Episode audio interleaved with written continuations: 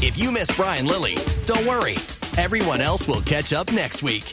This is Beyond the News with Brian Lilly, News Talk 580, CFRA.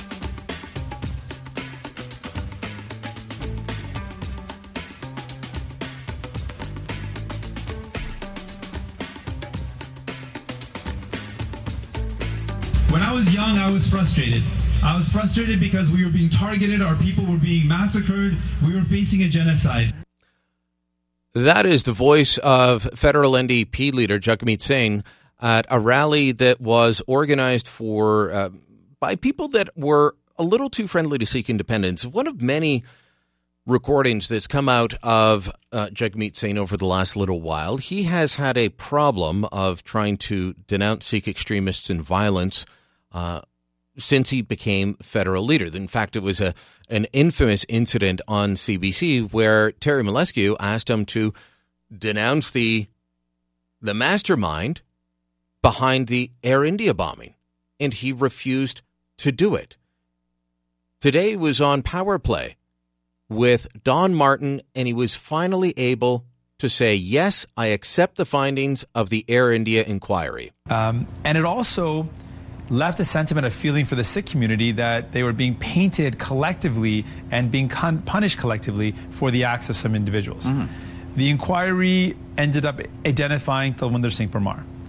Uh, I accept the findings of the inquiry and I condemn everyone responsible.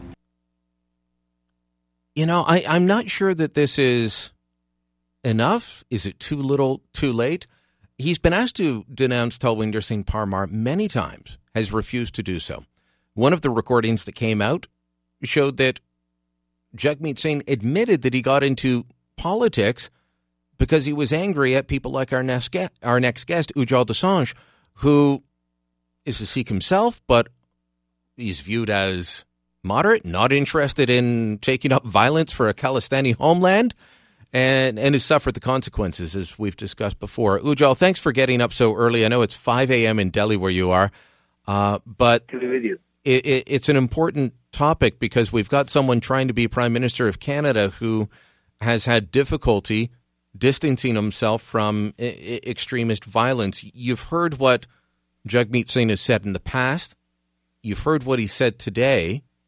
Where does this leave you? Well, first of all, you know, I must, um, uh, whatever little he has said uh, in denunciation of uh, the Air India terrorist um, I accept um, as coming from his heart. Um, but I, I uh, have looked at his uh, statement in total, and uh, and I don't think that, that, that what he says is um, sufficient, and that's not to be unkind. Um, he says that um, that he still would would go on and attend separatist events and events where you know other um, uh, people might be glorified or something to that effect, if I can remember correctly what he just said. Yeah, no, uh, you're correct. And and and I just think that um, I just think that if he is looking to be uh, the Prime Minister of Canada, the leader of Canadian people, um, he has to understand that that uh, going into places where people are consumed by grievance politics and trying to dismember another country and glorifying violence, it is not his job uh, to be uh, the comforter in chief for uh, grievers uh, of um, incidents from decades ago. Uh, he needs to be clear that if he's going to go attend those events and say he condemns violence, he condemns glorification of violence, um, then I accept that he can go there. But beyond that, he also has said that it is not his place um, as the leader of the New Democratic Party to uh, to to um, discuss whether or not India should be dismembered. That's for India to decide. Well, you know, that's a very um, nice and cozy position to take. But if you are uh, pretending to be the leader of New Democratic Party and wanting to be the prime minister of the country, you have to take a position on other countries' territorial integrity. You can't just say, oh, I will go there and let the people say what they wish about other countries. And if they are discussing the dismemberment of India, can you imagine the Prime Minister of India going to an event in Delhi with 500 French Canadians and they Yep. want to dismember India and he simply says, oh, I'm just here to, to talk to them and it's really up to them to decide.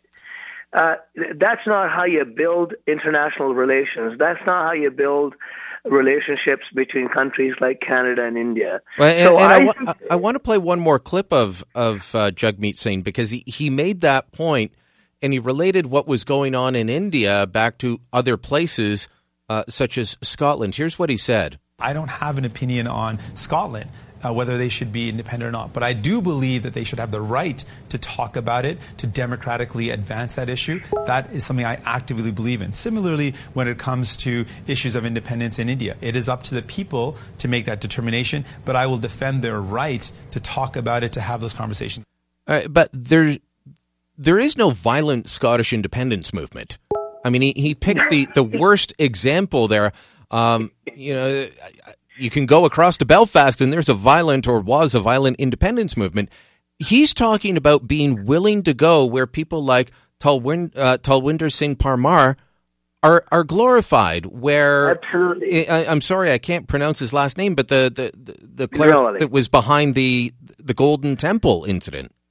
Bindrawali. Ben Benjarawali. He, uh, this guy filled a temple with ammunition and was taking on the government. At that Oh, point, you cease being a cleric. You're you're an ins- you- you're part of an insurrection. you know, like if if if um if Jagmeet Singh would stand up and say, plague on both their houses, Bindranwale and the government of India for creating the situation in Amritsar at that time, because the government made many mistakes as well. I would say he's being honest with you. Um, but he isn't prepared to do that because I now, you know, as I've been reading about him, I didn't even know that he was kind of focused on me at any given time. I'm, I'm, I'm learning all of that, um, you know, in the last three or four weeks um, when one of the videos surfaced. Um, I, I just think it's totally wrong for him uh, to not be objective about these issues. Um, the fact is, uh, the future of India is for Indians to decide not for Indians that, that are living in Canada as Canadian citizens. Why can't he say that? I, it's, know, a, it's a very good uh, question. Look, I um, I've been hearing a lot about foreign grievances, and look, I grew up with this. I, I remember going to soccer games between people that were from places that were nearby each other when I was a kid, and guns would be drawn. And you know, you don't want that in Canada. Nobody wants that in Canada. And, and and I think a lot of people are concerned about that. And you've said before, all parties can be caught up in this. And, and I think back to when when you were health minister uh, under Paul Martin. I believe Paul Martin got into some hot water about this because he went to an event. But but I don't think Paul Martin was uh, knowingly going there to fraternize with people. I don't think anyone in Stephen Harper's government was. But here you've got Jagmeet Singh knowingly doing that. You've got the, the current prime minister winking and not nodding to them. And I have to wonder is there a resurrection of this extremist element in Canada's Sikh community, or are they playing to a, a vocal and well organized minority?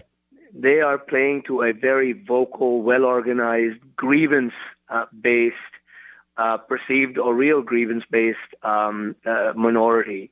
And they are so organized that they can get the Conservative Party of Canada to fold tent and go away with the motion that they wanted to discuss in Parliament, which was disheartening for someone like me.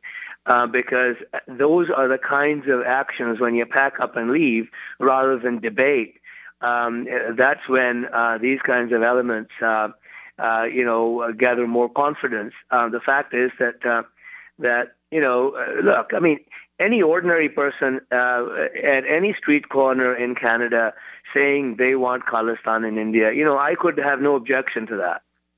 But for for Jagmeet Singh to say he wants to actually go to those people because they're persecuted, well, people who want uh, Khalistan here are second, third generation uh, people like himself who were never persecuted back in India, who were never in India, perhaps uh, only as visitors maybe.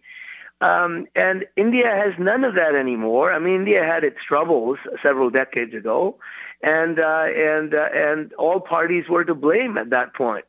Um, sure, you know, you can talk about whether or not the victims of Delhi massacre or massacres of Sikhs in other places got any justice. You could argue the same about you know the, the victims of uh, the riots in Gujarat in 2002, whether or not they got any any justice or not. In that sense, I think Canadians have a right to talk about those issues, but not to say based on those issues uh, people should be able to advocate dismemberment of another country, and Mr. Singh would go and stand with them and comfort them. I mean, that's what he's essentially saying.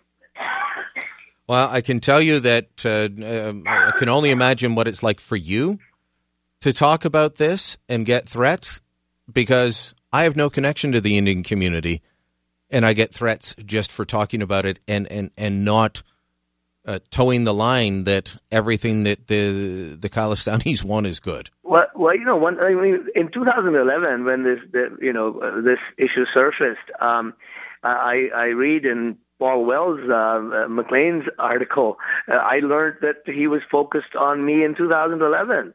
Uh, then another video comes where he's speaking about a meeting uh, at a meeting which was to denounce me and and defeat me. Um, and that at that time, I was the subject of threats on Facebook and publicly on radio. Um, and I, I was warned to watch out for my own security if I ever went near a parade. Um, and here he thinks I'm slandering the community. Well, I am part of that community. You know, I'm a I'm a proud Indo-Canadian, if you want to hyphenate me. Um, you know, I'm a Punjabi by language, my mother tongue. I'm an Indian by heritage. I am a Canadian by citizenship, and if anyone is interested, I was born and raised in a Sikh family. That's how I look at myself. Uh, but it's nobody else's business what, how I practice my faith or don't practice my faith. What has happened in the Indian community, particularly in the Sikh community, the faith by these individuals, minority of individuals, has been brought to the fore as the most significant factor in their lives. Well, you know, we are a secular state. They can practice their faith, enjoy it, preach it, practice it, but it shouldn't be part of politics. And, uh, that and that's becomes a problem. And that's where most of the country has gotten, and I, I think it's probably where most of the Sikh community in Canada is. And, hopefully, hopefully, this uh, small vocal minority, the parties start listening to you and ignoring them. Ujjal, thanks for the time. I, I hope you get some coffee into you. It's you know five five thirty in the morning. Chai. All right, get some chai. Thank you. All the best. Ujjal Dosanjh joining us from Delhi.